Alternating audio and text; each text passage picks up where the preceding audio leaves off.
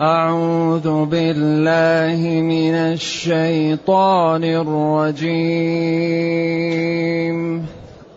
بسم الله الرحمن الرحيم. إن للمتقين عند ربهم جنات إن للمتقين عند ربهم جنات النعيم.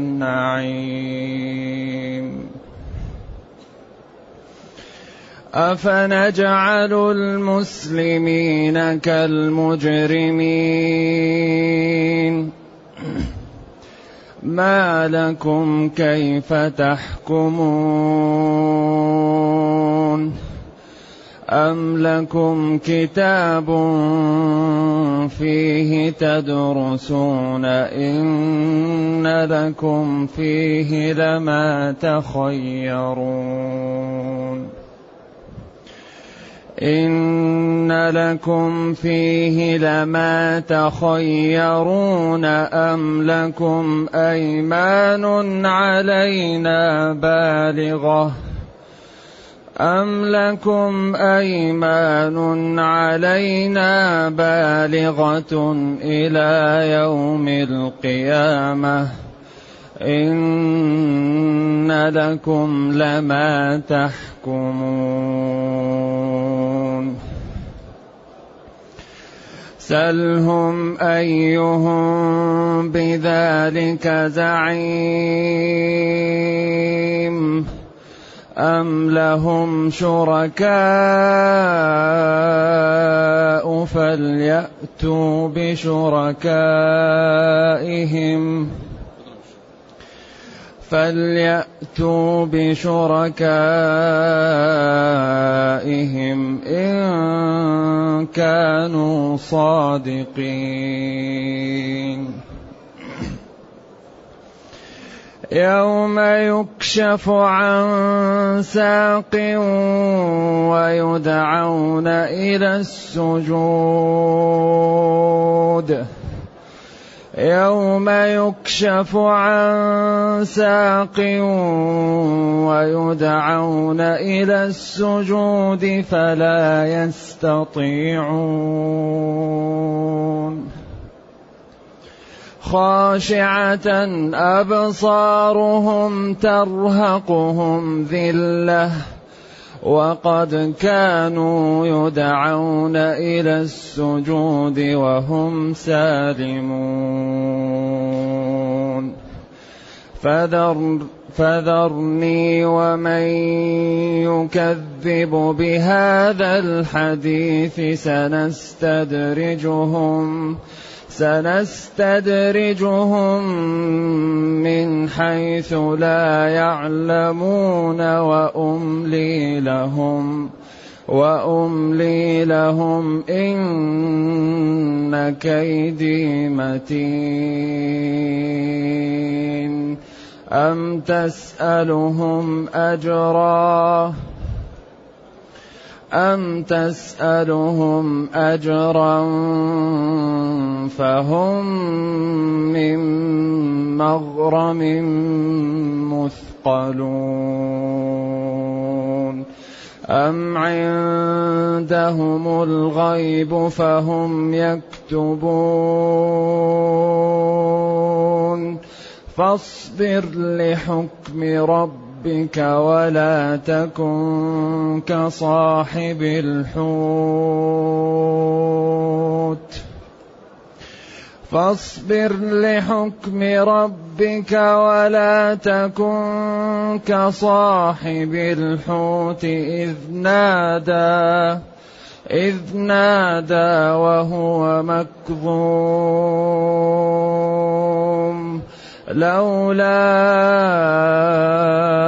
أن تداركه نعمة من ربه لولا أن تداركه نعمة من ربه لنبذ بالعراء وهو مذموم. فاجتباه ربه فجعله من الصالحين.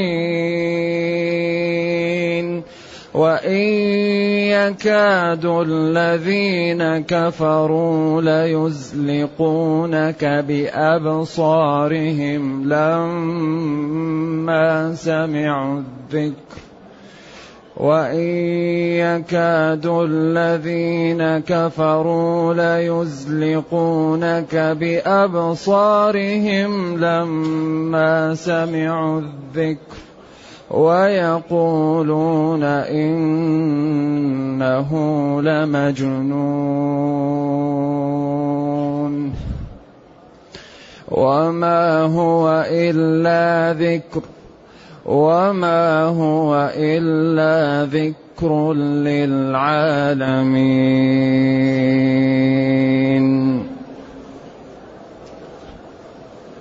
الحمد لله الذي أنزل إلينا أشمل كتاب. وأرسل إلينا أفضل الرسل وجعلنا خير أمة أخرجت للناس. فله الحمد وله الشكر على هذه النعم العظيمة والآلاء الجسيمة والصلاة والسلام على خير خلق الله وعلى آله وأصحابه ومن اهتدى بهداه. أما بعد فإن الله تعالى لما بين ما حصل لأصحاب جنة الدنيا حينما دبروا ما لا يجوز بين أن الذين يتقون لهم جنة لا تزول ولا ت... وأنها باقية. إن للمتقين عند ربهم جنات النعيم. بخلاف هؤلاء الذين أعطاهم الله جنة في الدنيا ولكن لم يقابلوا تلك النعم بالشكر ف أصبحت كالصريم. طاف عليها طائف من ربك وهم نائمون. فأصبحت لا يعرفون محلها إلا بالخبرة بالأرض. أما ثم بين أن للمتقين عند ربهم جنات النعيم. إن توكيد. المتقين جمع ميوتقي والمتقي هو الذي إذا أراد أن يعمل توخى في عمله ما هو ينال منه الأجر فعمله. وتوقى من عمله ما لا ينال منه الأجر. هذا هو المتقي. المتقي هو الذي لا يعمل عمل إلا يأخذ منه أجر. ولا يترك عمل إلا عمل لا يجد فيه فائدة ما يأخذ منه أجر. فالعمل الذي لا يأخذ منه أجر لا يعمله والعمل الذي يأخذ منه أجر لا يقصر فيه. هذا هو المتقي. أو بعبارة أخرى هو الذي يترك بعض الحلال خوفا من الوقوع في الحرام. المتقي هو الذي يترك بعض الحلال خوف من أن يقع في الحرام. كما قال الحلال بين والحرام بين وبينهما أمور شابهات. المتقي هو الذي يترك المتشابهات ما يعملها. وهذا التقى لا يجد العبد بعد الإيمان في الدنيا أبرك له من التقى. ولكن التقى خطر على العبد إذا لم يزم بالعلم. لأن التقى بدون علم خطر. الإنسان إذا اتقى الله وكان ما عنده علم يحتقر الآخرين. إذا اتقى الله وما كان عنده علم يتكبر. إذا اتقى الله وما كان عنده علم تأتيه البدع والخرافة. فالتقى لا بد معه من العلم لي يستفيد منه الإنسان ويسلك بك مسلك النجاة. أما الذي يتقي من غير علم تجد أنه دائما يقع في البدع. وأغلب البدع تأتي على تقاء ناقص علم. تقول له مثلا لا تصلي بعد العصر يقول لك ما هي صلاة؟ طيب صلاة لكن نبينا صلى الله عليه وسلم نهى عن الصلاة بعد العصر. هو ما يستوعب يقول طيب ما هي صلاة ما ما يدرك. تقول له أنت إذا دعوت أدعو بالدعاء المشروع. يقول لك ما هو دعاء. طيب في دعاء سنة وفي دعاء ما هو مشروع. في صلاة سنة وفي صلاة غير مشروعة. لذلك التقاء ثمرته التي تجعله ينتج هو العلم. ذلك أكثر ما يقع للأمة الآن سببه ضعف العلم مع زيادة التدين. ضعف علم مع زيادة التدين يأتي بمشكل. ذلك أهم شيء العلم. إن للمتقين عند ربهم جنات النعيم. جنات النعيم. اسم إن. جنات هي اسم إن. إن للمتقين عند ربهم جنات النعيم. أي جنات النعيم للمتقين عند ربهم. إذا قال إن للمتقين. بعدين قال عند ربهم. يفهم من غير المتقين ليس لهم عند ربهم. وأن الجنات أيضا للمتقين. هذا المفهوم معتبر.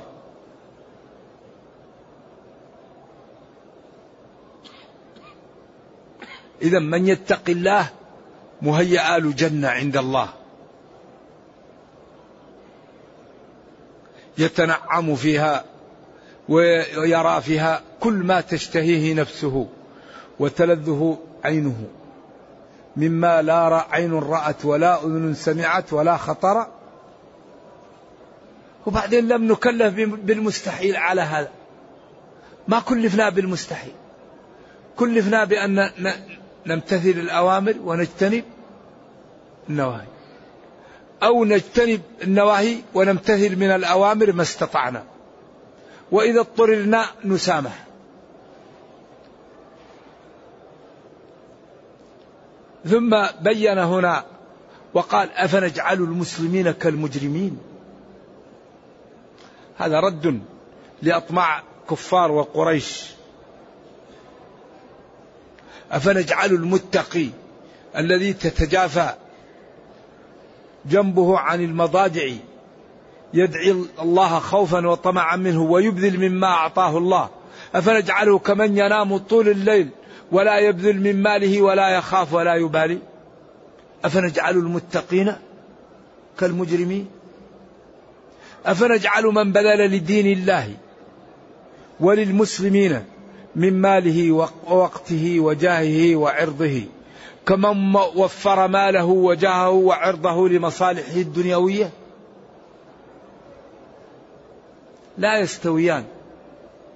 أفمن كان مؤمنا كمن كان فاسقا لا يستوون. ألا تستعملون عقولكم فتجعلون المسلمين كالمجرمين؟ ألا تتأملون فتفهمون الفوارق بين المسلم وبين المجرم؟ ما لكم؟ ما بالكم؟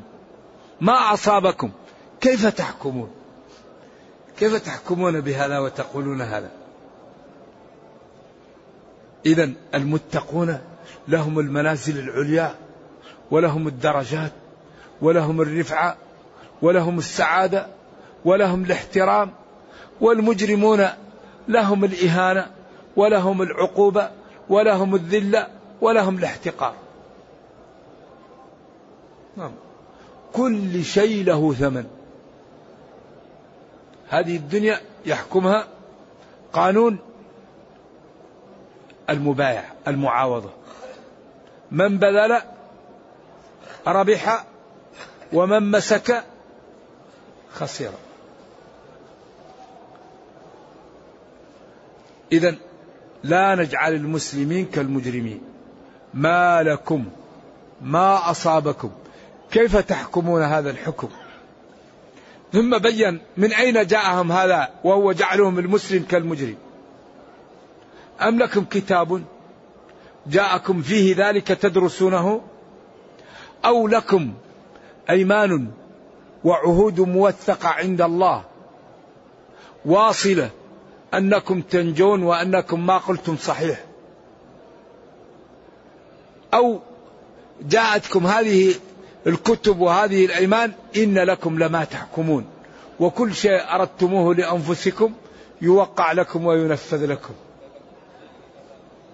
إن لكم فيه أي هذا الكتاب الذي جاءكم ونزل عليكم إن لكم فيه لما لما تختارون وتريدون. طيب إذا هذا ما كان. من أين لكم هذا القول؟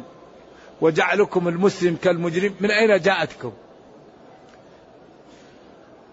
جاءتكم به رسل جاءتكم به كتب جاءتكم به إيمان من الله. من أين؟ إذا أنتم تكذبون وليس لكم في ذلك إلا الكذب والحدس والظن.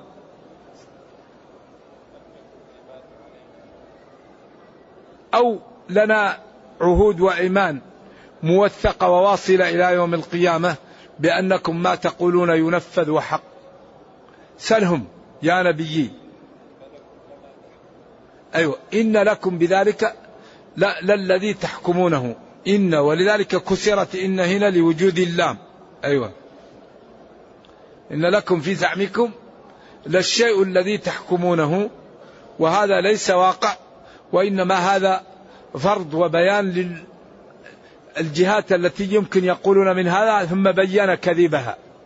سلهم يا نبيي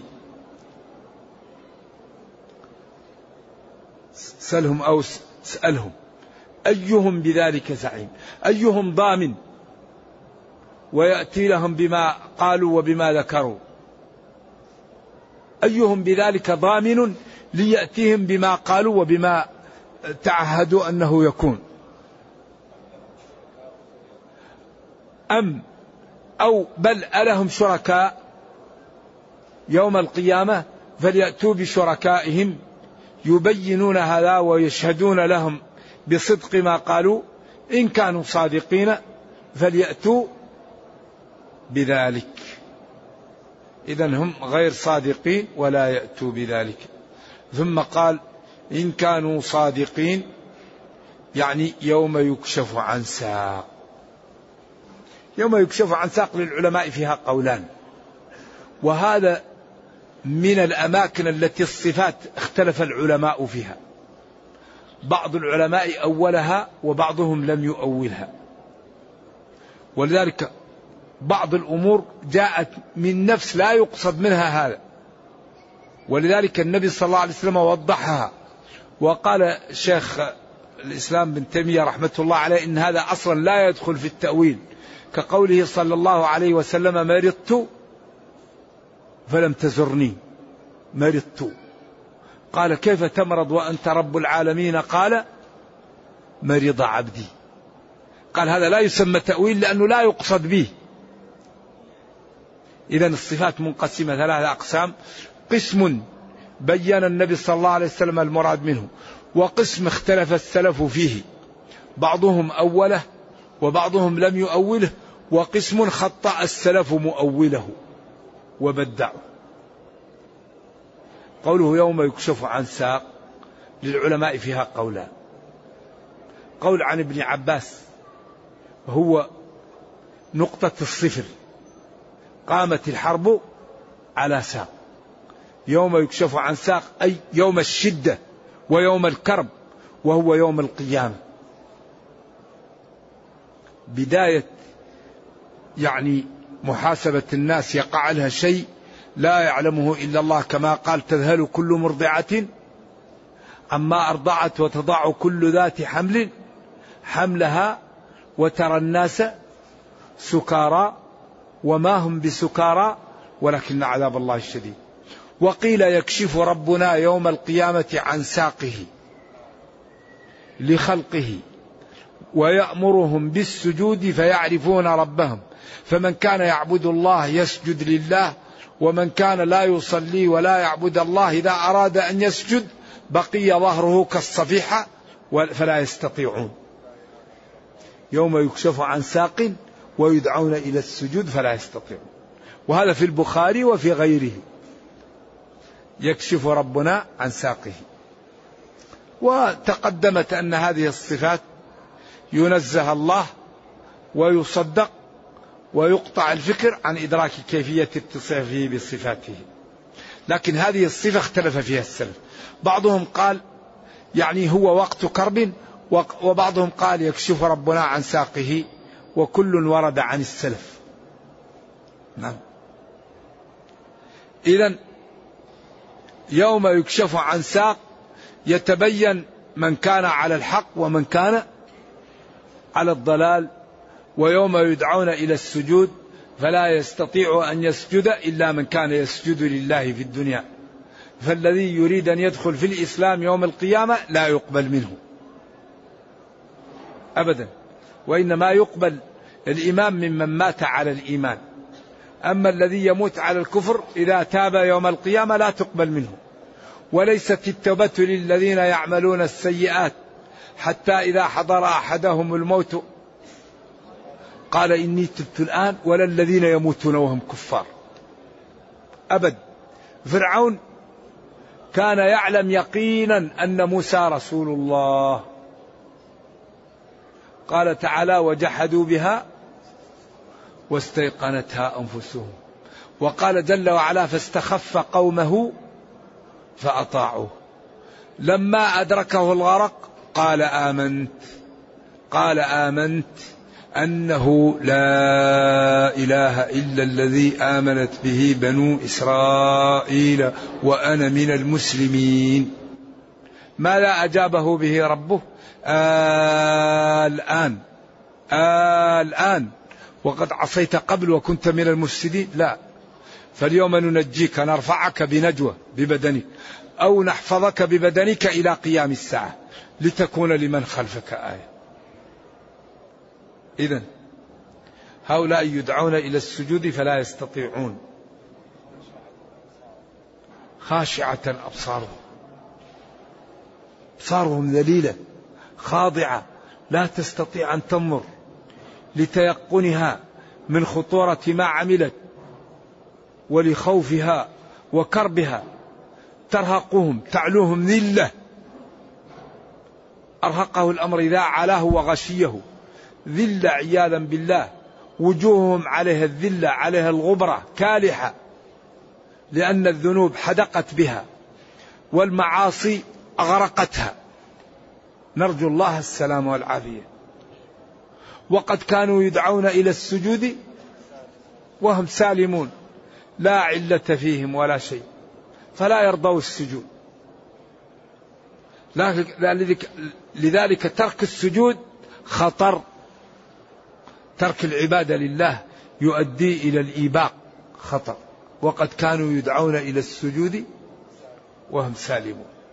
لا علة تمنعهم من السجود إلا التكبر والطغيان. وقد كانوا والحال أنهم قد كانوا في الدنيا يدعون تدعوهم الرسل وأتباعها إلى السجود وإلى طاعة الله وهم سالمون لا علة بهم. ولكنهم لم يقبلوا ولم يفعلوا. فذرني. تهديد. ومن يكذب بهذا الحديث بهذا القرآن. ذرني. مع من يكذب بهذا الحديث. أيوة. الواو يمكن للمعية أو عاطفة. ذرني. هذا أمر للتهديد. اتركني. مع من يكذب بهذا الحديث. فإنني سأستدرجه من حيث لا يعلم. ولذلك الله إذا أراد أن يوبق العبد أغدق عليه. أغدق عليه. وأنساه النعمة. وأنساه كل شيء حتى يغرق في المعاصي بعدين يؤخذ ويوبق. والتدرج هو الأخذ على على مهل تخوف. نستدرجهم نستغنصهم. استدرجه إذا أخذه شيئا فشيئا حتى استكمله ماذا؟ الإباق. مثل التخوف أو يأخذهم على التخوف. التخوف هو التنغص. يأخذهم قليل قليل قليل حتى تعم عليه الذنوب فيجر فيقول آه, آه أين العقل؟ لازم تستعمله. نعمة البصر لم تشكرها نعمة اللسان لم تشكرها نعمة الشم نعمة السمع نعمة العقل. نعم آلاف النعم كفرت بها ولم تستعمل عقلك. لا ظلم اليوم. إذا سنستدرجهم من حيث لا يعلمون. سأل عمر عن التنقص ما التنقص؟ قال له الهذلي هي لغتنا لغة الهذليين.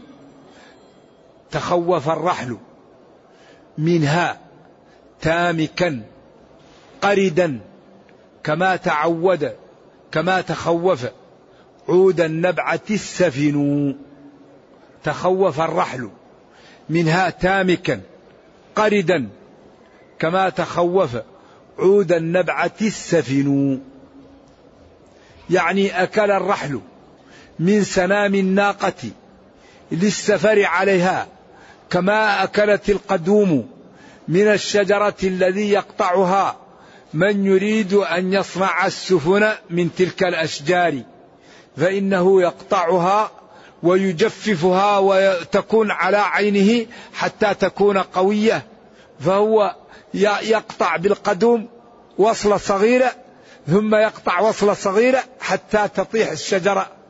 كما أن السنام كأنه تأكل منه الرحل السنام الذي هو سنام الناقة إذا وضع عليه الرحل وسافر عليه كأن الرحل تأكل من السنام. كل يوم ينقص لأجل السفر.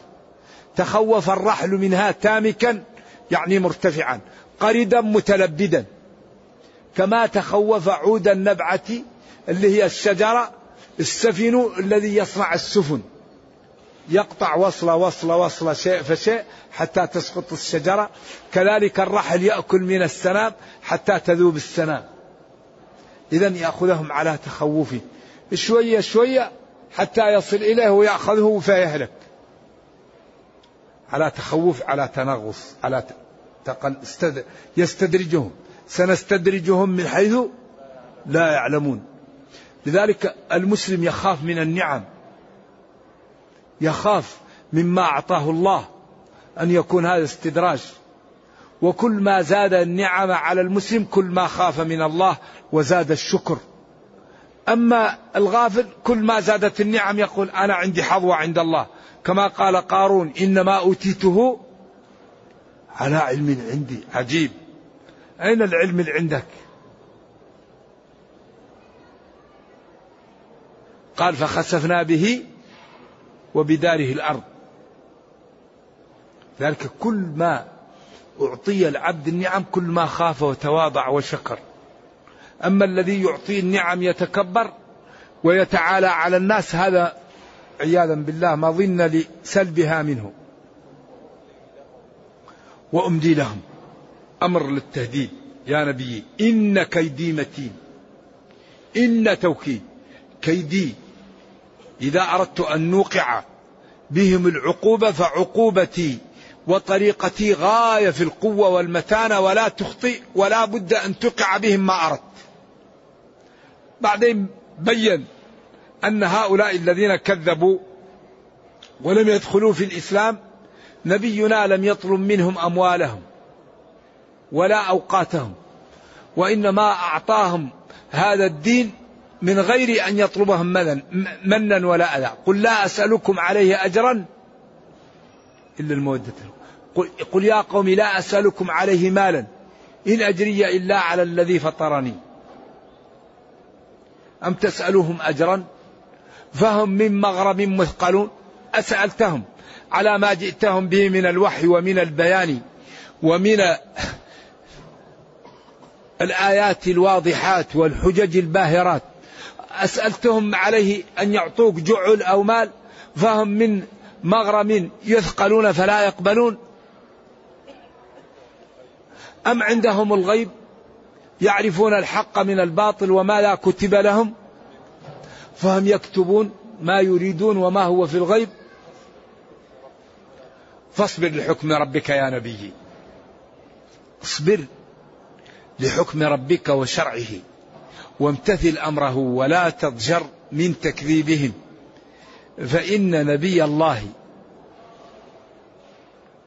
موسى يونس بن متى لما غضب على قومه وذب عنهم مغاضبا كاد ربه أن يوقع به لولا أن تداركه نعمة من ربه.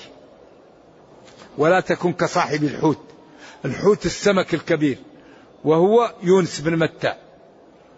لما غضب على قومه وذهب مغاضبا لهم وقال سيأتيكم ما يأتيكم وبعدين ركب في السفينة وأرادت السفينة أن تغرق فقالوا نجعل جعل نجعل القرعة على من جاءت عليه نرميه في إيش؟ في البحر. فجاءت عليه فأعادوها فجاءت عليه فأعادوها فجاءت عليه فأعادوها فرموه في البحر فالتقمه الحوت. فقال لا إله إلا أنت سبحانك إني كنت من الظالمين فاستجبنا له. قال ذلك في بطن الحوت. فذهب به قال فنبذناه بالعراء وهو مليم وأنبتنا عليه شجرة من يقطين. لولا أن تداركه نعمة من ربه. إذا يقول فاصبر لحكم ربك ولا تكن كصاحب الحوت. إذ نادى وهو مكظوم. لولا أن تداركه نعمة من ربه. فنبذ بالعراء ولكنه وهو مغفور له ومرحوم من ربه. ليس بمعاقب. قال فغفرنا له. وذنوني إذ ذهب مغاضبا فظن أن لن نقدر عليه أي أن لن نضيق عليه. لمعرفته برحمة ربه. فالتقمه الحوت فنادى في الظلمات. لا إله إلا أنت سبحانك إني كنت من الظالمين فاستجبنا له ونجيناه من الغم. وكذلك ننجي المؤمنين. ننجيك يا يونس ومحمد صلى الله عليه وسلم وأتباعهم من كل كرب. إذا المسلم كل ما التجأ إلى الله نجاه. لنبذ بالعراء وهو مذموم. لولا أن تداركه نعمة من ربه. ولكن تداركته نعمة من ربه فنبذ بالعراء لكن مغفور له. وقال وأنبتنا عليه شجرة من يقطين. وبعدين حفظه الله وآمن قومه وأرسله إليهم فآمنوا به. إلا قوم يونس لما آمنوا كشفنا عنهم عذاب الخزي. أما غيرهم إذا جاءهم العذاب لا يقبل منهم الإيمان. إلا هؤلاء لما حصل لهم من الالتجاء ومن الكرب ومن التوبة. فالله غفر لهم. إلا قوم يونس.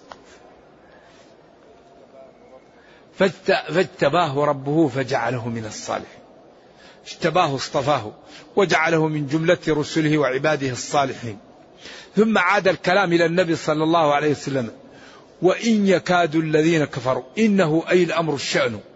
يكاد الذين كفروا ليزلقونك ليزلقونك بأبصارهم لما سمعوا الذكر. قيل ينظرون إليه نوار الشجر ليأكلوه ويقولون ينظرون إليه ليصيبوه بالعين. والعين حق تدخل الرجل القبر والجمل القدر. وفي الحديث الصحيح لو كان شيء سابق القدر الحديث الصحيح العين حق. حديث صحيح. ولذلك أمر بأن المسلم إذا رأى ما يعجبه في نفسه أو ماله أو ولده أو للمسلمين يذكر الله ويبارك ويقول ما شاء الله ما شاء الله. فإذا أعجبه شيء من نفسه أو ماله أو ولده فليبرك. وإذا أعجبه شيء من المسلمين فليبرك. وإذا طلب منه أن يغتسل يغسل فليغتسل. يغتسل يديه ومراق جسمه ويغتسل به المعون قالوا إن ذلك مفيد. ذكره الحافظ بن كثير وذكره الوالد في أضواء البيان وورد ذلك. ولذلك ينبغي للإنسان أن يغض بصره. وإذا رأى ما يعجبه في نفسه أو ماله أو ولده أو في المسلمين فليبرك ويقول ما شاء الله ما شاء الله. العين حق.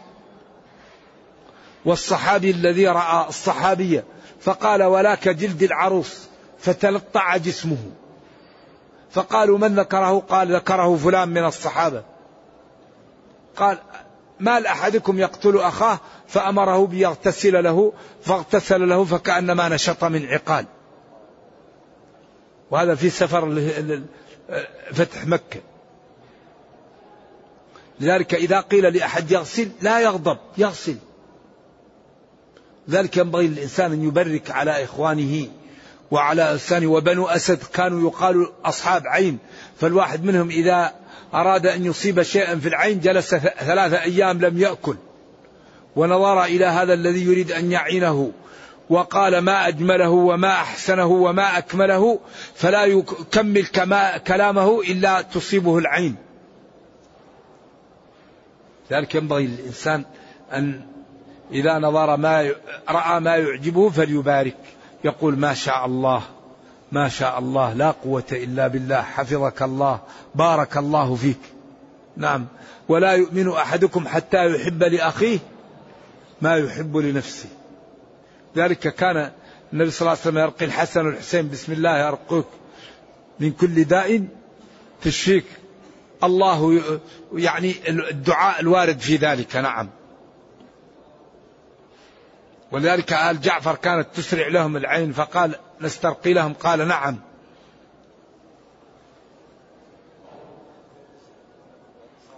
لا يزلقونك بأبصارهم لما سمعوا الذكر حين سمعوا القرآن. وإما ينظرون لك شزرا لما في قلوبهم من الحقد أو ينظرون لك ليصيبوك بأعينهم. ويقولون إنه لمجنون. إن نبينا صلى الله عليه وسلم بما جاء ساحر مجنون أساطير الأولين اكتبها وما هو؟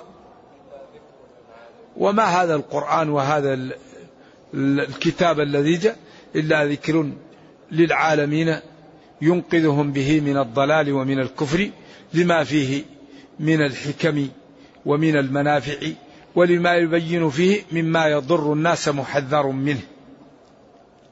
نعم. نرجو الله جل وعلا أن يرينا الحق حقا ويرزقنا اتباعه وأن يرينا الباطل باطلا ويرزقنا اجتنابه وأن لا يجعل الأمر ملتبسا علينا فنضل. اللهم ربنا أتنا في الدنيا حسنة وفي الآخرة حسنة وقنا عذاب النار. اللهم اختم بالسعادة آجالنا وقرم بالعافية غدونا وآصالنا واجعل إلى جنتك مصيرنا ومآلنا. سبحان ربك رب العزة عما يصفون وسلام على المرسلين الحمد لله رب العالمين. وصلى الله وسلم وبارك على نبينا محمد وعلى آله وصحبه. والسلام عليكم ورحمة الله تعالى وبركاته. في قوله تعالى فاليوم ننجيك ببدنك لتكون لمن خلفك آية ما المراد بالتنجي. هل هذا فرعون بدنه يبقى في الدنيا إلى قيام الساعة؟ هذا يشير إلى التحنيط. ولذلك هذا من إعجاز القرآن. لأنه قال لتكون لمن؟ من من صيغ العموم خلفك جميع من يأتي بعدك. ولذلك قد يفهم منه بعض الناس إشارة إلى التحنيط. ولذلك لما ذهب هذا فرعون إلى فرنسا ليعمل له بعض يعمل له بعض إيش؟ أيوة بعض العلاجات له. اكتشف الرجل الذي كان أنه ميت بالغرق. قال هذا معروف في القرآن. يقال كان ذلك سبب تأثره بالإسلام وقال هذا عجيب. رأى أنه اكتشف وقال هذا فرعون ميت بالغرق. قال هذا معروف في القرآن. ذلك قال لمن خلفك لكل من خلفك. هذا قد يفهم منه.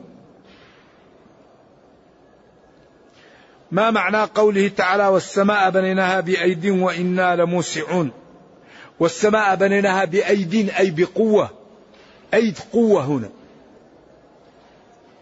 بخلاف ما خلقت بيدي. أيوة هذه يدا الله. مبسوطتان ينفق يشاء وكلتا يديه يمين. ولكن والسماء بنيناها بأيد أي بقوة. ما ترى في خلق الرحمن من تفاوت. فارجع البصر هل ترى من فطور؟ ثم ارجع البصر كرتين ينقلب إليك البصر خاسئا وهو حسير. وإنا لموسعون وإنا لقادرون على أن نوسع هذا الكون ونبينه. وقيل ذلك أيضا فيه إعجاز والله أعلم. نعم.